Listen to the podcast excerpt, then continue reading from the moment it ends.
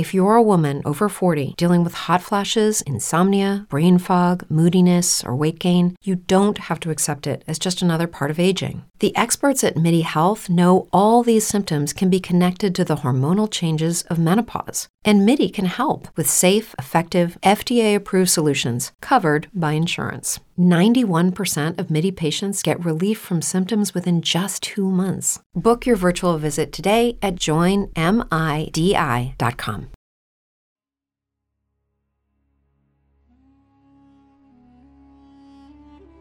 Ben ritrovati, miei innevati ospiti, al Salone della Storia della Locanda. Oggi andiamo ad esplorare tutte quelle mitiche isole che hanno contribuito a creare i miti e le leggende di tutto il mondo, ovviamente senza Atlantide di cui ho già fatto un podcast dedicato.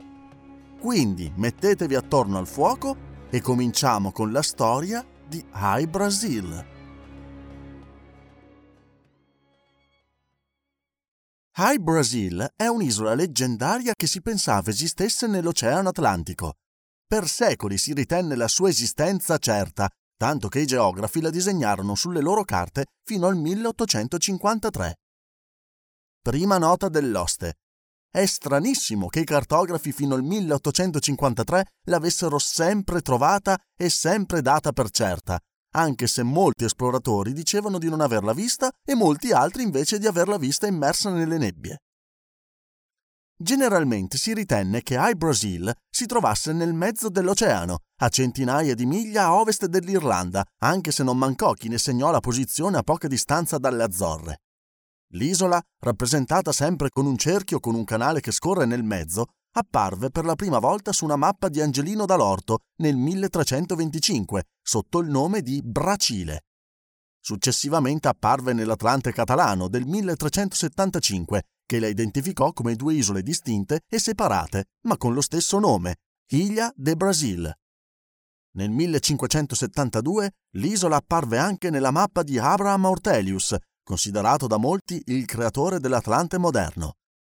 Nella Carta dei fratelli Pizzigani del 1367 il nome Brasil è dato, oltre che High Brasil, ad altre due isole, Mam, posta ad ovest del canale della Manica, e una delle isole Azzorre, Terceira. Dopo il 1865 l'isola continuò ad apparire su alcune mappe, ma la sua posizione non poté essere verificata con certezza. Tuttavia, nel corso dei secoli, le storie che circolarono su questa fantomatica isola parlavano di essa come la casa di una civiltà ricca e progredita, anche se i racconti presentavano numerose differenze tra di essi. Ricerche dell'isola nel 1480 e nel 1481 partirono da Bristol due spedizioni per cercare l'isola. Da una lettera del diplomatico spagnolo Pedro de Ayala si venne a sapere che la terra trovata da Giovanni Caboto dopo la sua spedizione del 1497 era stata scoperta in passato da dei marinai di Bristol, lasciando intendere che le spedizioni avvenute 17 anni prima erano andate a buon fine. Nel 1674 il capitano scozzese John Nisbet affermò di aver avvistato High Brazil durante il suo viaggio dalla Francia all'Irlanda, riportando che l'isola era apparsa a lui e al suo equipaggio improvvisamente, dopo essere stati avvolti da una misteriosa nebbia. Nisbet e il suo equipaggio decisero di esplorare l'isola, trascorrendovi un'intera giornata, e durante la visita incontrarono gli abitanti, che li rifornirono di oro e argento.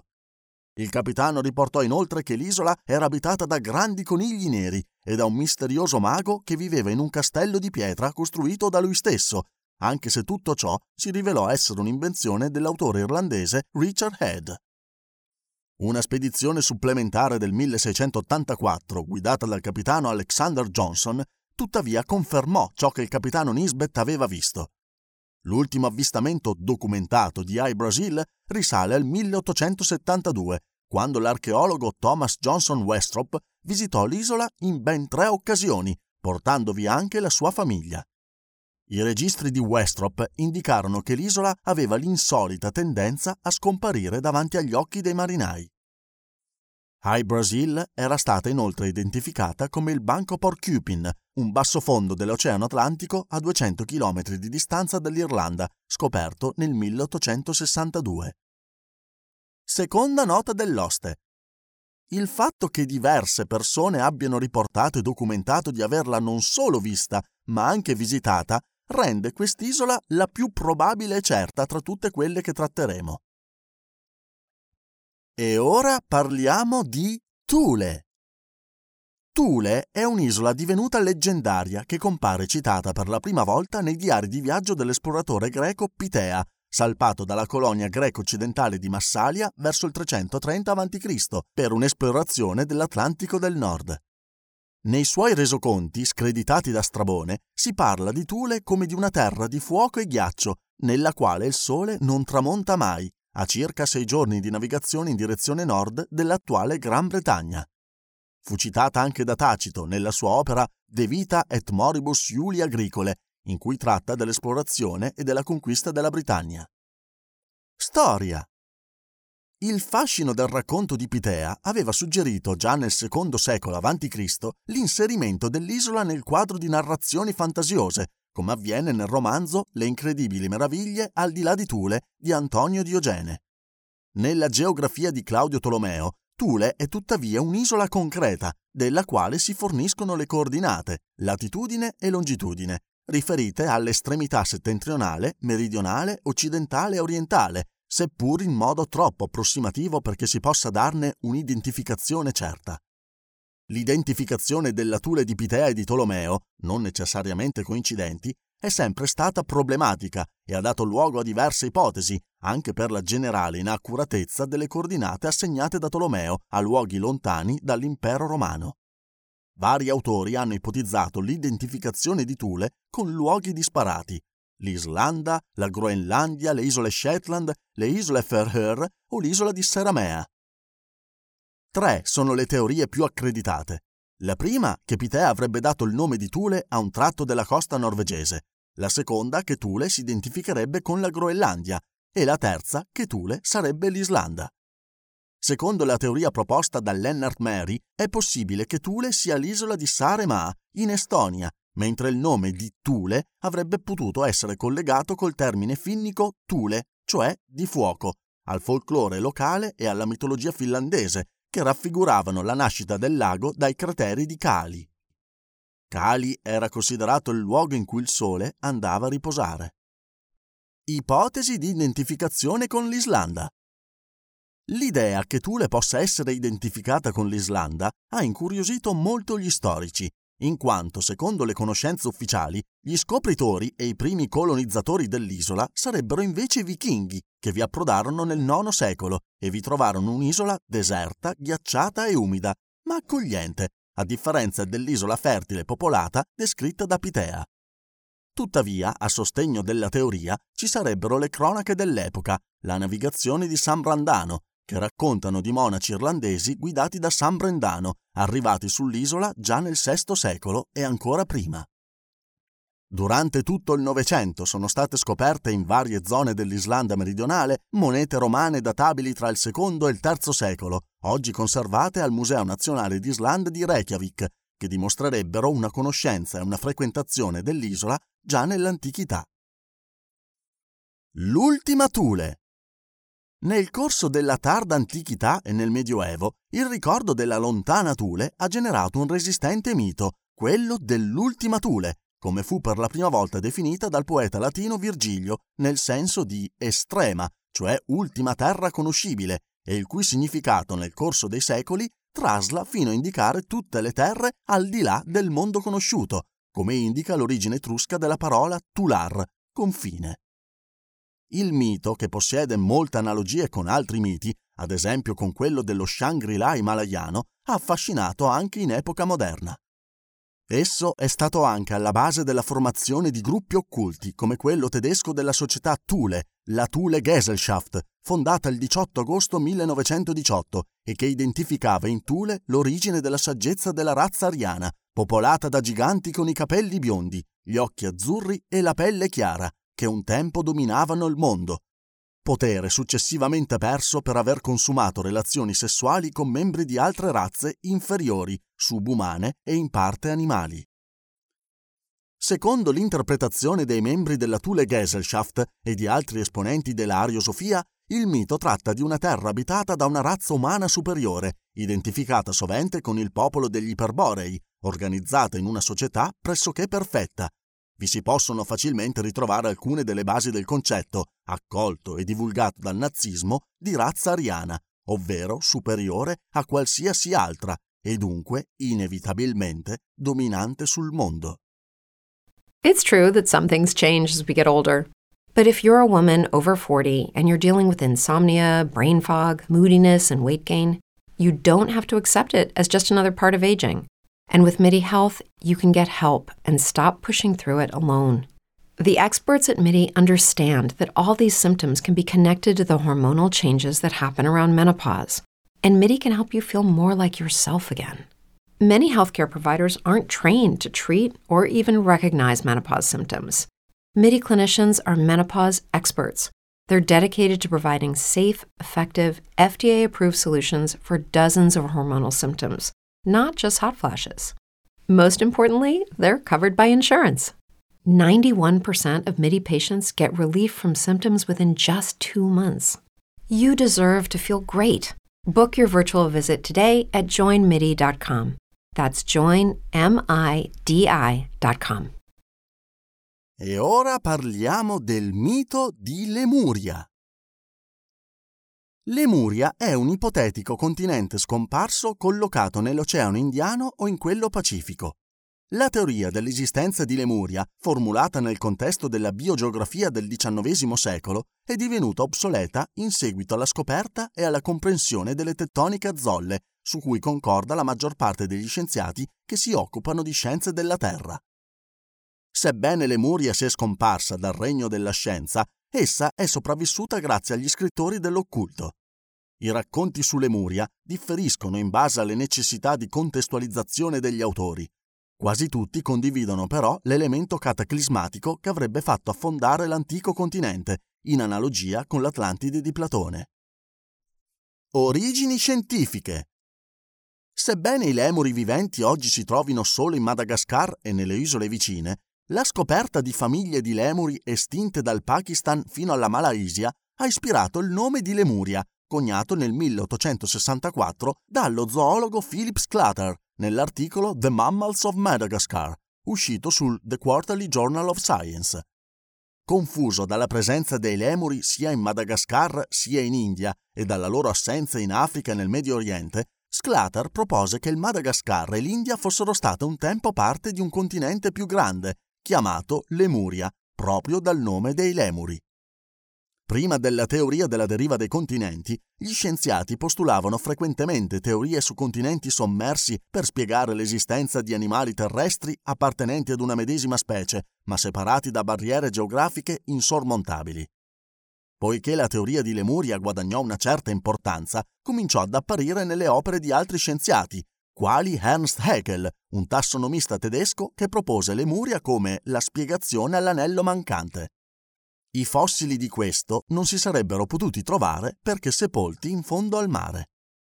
La teoria di Lemuria scomparve con l'avvento della teoria della tettonica delle placche. Le elaborazioni degli esoteristi. Helena Blavatsky, Lemuria entrò nel lessico dell'occulto tramite le opere di Elena Blavatsky, fondatrice della Società Teosofica, che dichiarò intorno al 1880 che l'esistenza di questo continente, abitato da una razza di ermafroditi spiritualmente puri, le era stato rivelato dai Mahatma, che le avrebbero permesso di visionare un testo pre-atlantideo, il libro di Zian.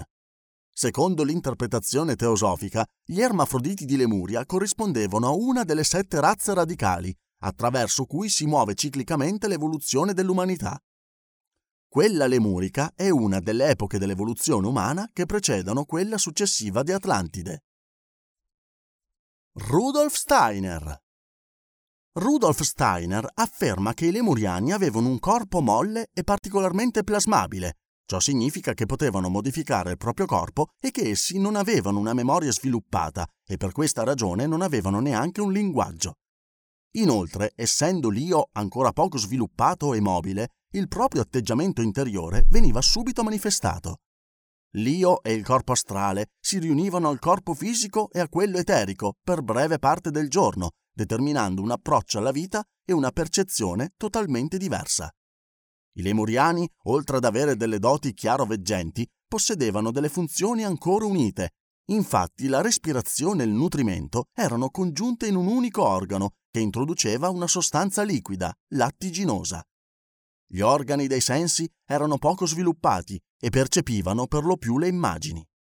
La percezione del caldo e del freddo era trasmessa dalla ghiandola pineale, oggi atrofizzata. Tali particolari caratteristiche umane derivavano dal fatto che le prime incarnazioni dell'uomo risalgono a quest'epoca antica e pertanto l'uomo era ancora poco affine col mondo fisico, tanto da vivere molte più esperienze nel mondo spirituale. Gli spiriti della personalità agirono sui lemuriani, incarnandosi in uomini, facendo loro da guida. Il vero motore dell'evoluzione dell'epoca lemurica verso quella atlantidea fu la donna, in grado di acquisire elementi nuovi legati soprattutto alla memoria. Chi non considera che i primi progressi nella vita di rappresentazione furono compiuti dalla donna non riuscirà a comprendere veramente l'evoluzione dell'umanità da essa provenne quello sviluppo di abitudini connesso con la vita di meditazione interiore e con la coltivazione della memoria, che fu il primo germe del diritto e della morale. L'uomo aveva riconosciuto e applicato le forze della natura, la donna ne fu la prima interprete. L'evoluzione attraversata dalla donna durante l'epoca lemurica fece sì che le fosse assegnata una parte importante all'apparire della seguente razza radicale, cioè della razza atlantidea. Steiner ci informa che l'epoca lemurica si concluse a causa di grandi catastrofi vulcaniche, ma che un gruppo di umani si salvò dalla catastrofe. E ora parliamo del perduto continente di Mu.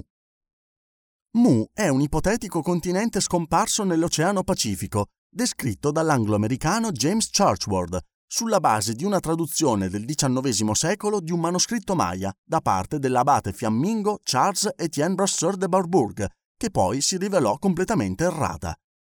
Secondo le attuali conoscenze scientifiche, l'esistenza di un tale continente non è compatibile con la storia geologica del Pacifico.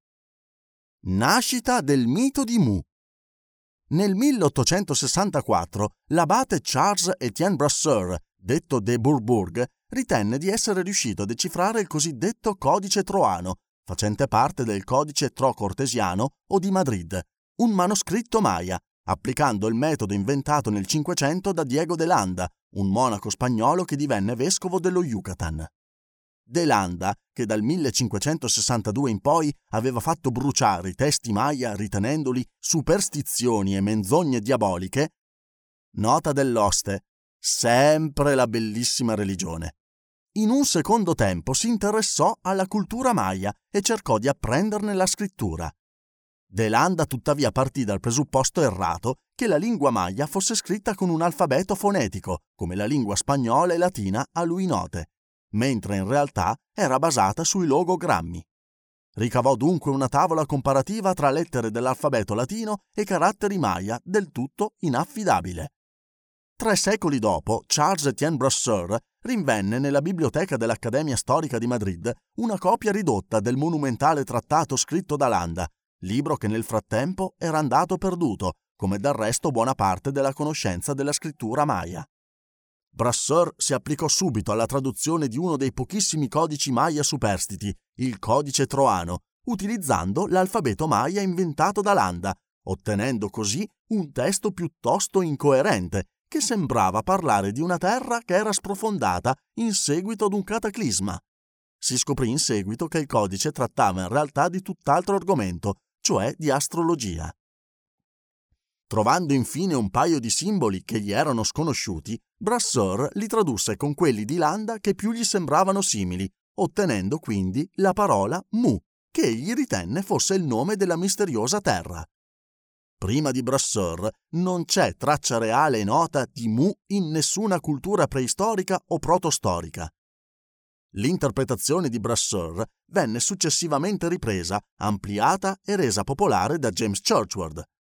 Churchward, generalmente presentato come un colonnello dell'esercito britannico in pensione, scrive che nel corso dei suoi viaggi in Oriente alla fine dell'Ottocento finì con imbattersi nella storia di una remota civiltà scomparsa nella notte dei tempi, per l'appunto Mu, l'impero del sole, fonte di tutte le antiche civiltà del pianeta, e trovò scritta la sua storia in antichissime tavolette di terracotta, le tavolette dei Nakal, custodite in un tempio indiano del cui risi egli era divenuto amico. I Nakal sarebbero stati una confraternita di saggi provenienti da Mu, i quali le avrebbero scritte o a Mu stesso prima del suo inabissamento oppure in Birmania dopo il medesimo, da dove poi esse furono trasportate in India. Charchward fornisce nei suoi scritti una trascrizione dell'alfabeto di Mu, ma gli originali delle tavolette non sarebbero stati mai più visti da alcuno dopo di lui e non vi è pertanto alcuna prova della loro esistenza. Dopo aver trascritto le tavolette, l'autore iniziò una serie di viaggi in tutto il mondo allo scopo di suffragare ulteriormente le sue teorie, che rese note con il suo libro Mu, il continente perduto, pubblicato nel 1926 e aggiornato successivamente nel 1931. A causa della notorietà che i libri di Churchward avevano ottenuto a suo tempo, sono apparse tutta una serie di pubblicazioni fantastiche o fantarcheologiche che asserirono di mostrare come in antichi documenti, di volta in volta, indiani, amerindi, cinesi e così via, vi siano riferimenti a questo fantomatico continente scomparso, l'esistenza del quale però non è compatibile con la storia geologica del Pacifico, secondo le attuali conoscenze scientifiche. It's true that some things change as we get older. But if you're a woman over 40 and you're dealing with insomnia, brain fog, moodiness, and weight gain, you don't have to accept it as just another part of aging. And with MIDI Health, you can get help and stop pushing through it alone. The experts at MIDI understand that all these symptoms can be connected to the hormonal changes that happen around menopause, and MIDI can help you feel more like yourself again. Many healthcare providers aren't trained to treat or even recognize menopause symptoms. MIDI clinicians are menopause experts. They're dedicated to providing safe, effective, FDA approved solutions for dozens of hormonal symptoms, not just hot flashes. Most importantly, they're covered by insurance. 91% of MIDI patients get relief from symptoms within just two months. You deserve to feel great. Book your virtual visit today at joinmidi.com. That's joinmidi.com. Descrizione di Mu. Secondo le descrizioni di Churchward, il continente Mu, situato nell'Oceano Pacifico, era un vasto territorio ondulato che aveva come confine settentrionale le isole Hawaii e come confine meridionale una linea immaginaria tracciata tra l'isola di Pasqua e le Figi. Da est a ovest misurava 8.000 km e in latitudine 5.000 km. Mu era ricca di vegetazione tropicale, fiumi, laghi e grandi animali. Era una sorta di grande giardino dell'Eden. Il nome deriverebbe dall'omonima lettera greca che sarebbe stata trovata incisa sulle pareti delle grotte di accesso al continente. Al momento della sua scomparsa, anche questa circa 12.000 anni fa, secondo Churchward sarebbe stato abitato da 64 milioni di persone di varie razze, sulle quali predominava quella bianca, con molte grandi città e colonie negli altri continenti. Approfondimenti. Isola di Pasqua.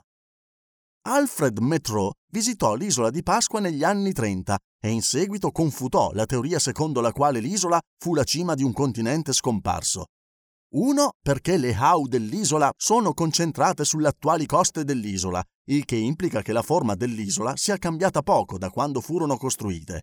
In secondo luogo, l'isola di Pasqua è un'isola vulcanica di origine recente che emerge dalle profondità dell'oceano, profondo 1770 braccia a 12 miglia dall'isola. E terzo, la cosiddetta via trionfale che Pierre Loti ha affermato correre dall'isola alle terre sommerse intorno è in realtà costituita da un letto di lava.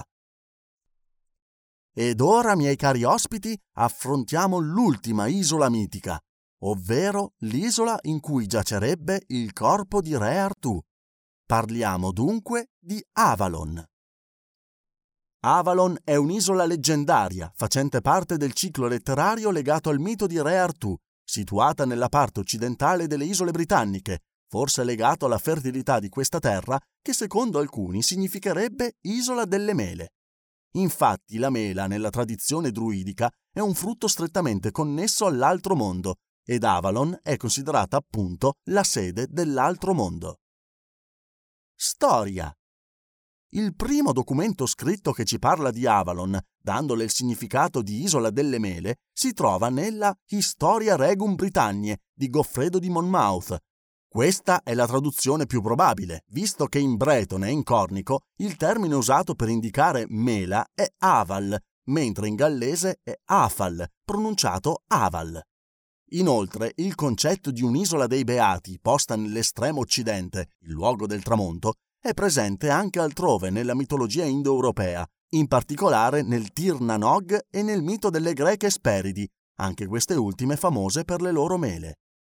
Secondo alcune leggende, Avalon sarebbe il luogo visitato da Gesù e da Giuseppe di Arimatea, e quello dove proprio Giuseppe di Arimatea, dopo aver raccolto il sangue di Cristo in una coppa di legno, il Sacro Graal, si rifugiò, fondando anche la prima chiesa della Britannia. Sarebbe anche il luogo in cui sarebbe sepolto Re Artù, trasportato nell'isola su una barca guidata dalla sorellastra, la fata Morgana.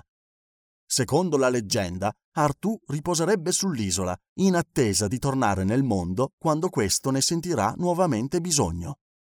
L'isola di Avalon veniva chiamata anche Inis Withrin, cioè isola di vetro, per l'abbondanza di guado, pianta che sfuma sull'azzurro e che i guerrieri celti utilizzavano per tingersi la faccia per andare in battaglia. Collocazione. Per alcuni Avalon andrebbe identificata con Glastonbury. A partire dagli inizi dell'undicesimo secolo prese corpo la tradizione secondo cui Artù sarebbe sepolto nella Glastonbury Tor, che in passato era circondata dall'acqua, proprio come un'isola. Durante il regno di Enrico II, secondo il cronista Giraldo Cambrense e altri, l'abate Enrico di Blois commissionò una ricerca che a una profondità di 5 metri avrebbe portato alla luce un enorme tronco di quercia o una bara con un'iscrizione. Su di esso era scritto Qui giace sepolto l'inclito re Artù nell'isola di Avalon. I resti furono sotterrati di nuovo davanti all'altare maggiore nell'abbazia di Glastonbury, con una grande cerimonia, a cui parteciparono anche re Edoardo I e la sua regina. Il luogo divenne meta di pellegrinaggio fino al periodo della Riforma protestante. Comunque, la leggenda di Glastonbury è considerata falsa e veniva utilizzata come propaganda per favorire un pellegrinaggio e raccogliere denaro per la ricostruzione del monastero. Nota dell'oste. I pellegrinaggi alle Terre Sante sono sempre funzionati per raccogliere soldi. Secondo la maggior parte delle fonti, come Gervasio di Tilbury e Florian et Floret, l'isola di Avalon sarebbe la Sicilia. Secondo altre teorie, Avalon sarebbe invece l'Ila-Val o Daval sulla costa della Bretagna, oppure Burg by Sands nel Cumberland, che al tempo dei Romani era il fortilizio di Aballava, lungo il Vallo Adriano e vicino a Camboglan, al di sopra del fiume Eden, ora Castle Seats. Per una coincidenza, il sito dell'ultima battaglia di Artù si sarebbe chiamato Camlan. Per altri, Avalon sarebbe da ubicare sul monte di San Michele in Cornovaglia, che si trova vicino ad altre località associate con le leggende arturiane. Questo monte è in realtà un'isola che si può raggiungere quando c'è bassa marea.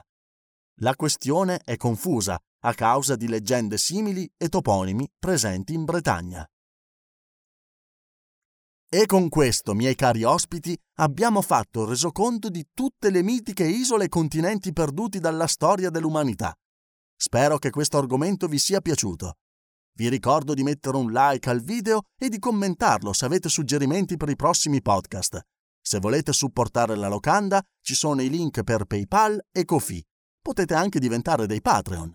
Iscrivetevi alla pagina Instagram e iscrivetevi alla pagina Facebook. Il vostro host Excel vi saluta e vi rimanda al prossimo podcast. Brain fog, insomnia, moodiness, weight gain. Maybe you think they're just part of getting older, but MIDI Health understands that for women over 40, they can all connect to menopause. It's at the root of dozens of symptoms we experience, not just hot flashes. MIDI clinicians are menopause experts, offering safe, effective, FDA approved solutions covered by insurance. 91% of MIDI patients get relief from symptoms within just two months. Book your virtual visit today at joinmidi.com. Judy was boring. Hello. Then Judy discovered ChumbaCasino.com. It's my little escape. Now Judy's the life of the party. Oh, baby, Mama's bringing home the bacon. Whoa, take it easy, Judy. The Chumba life is for everybody. So go to ChumbaCasino.com and play over 100 casino style games. Join today and play for free for your chance to redeem some serious prizes. chumba ChumbaCasino.com. No purchase necessary. Void where prohibited by law. 18 plus terms and conditions apply. See website for details.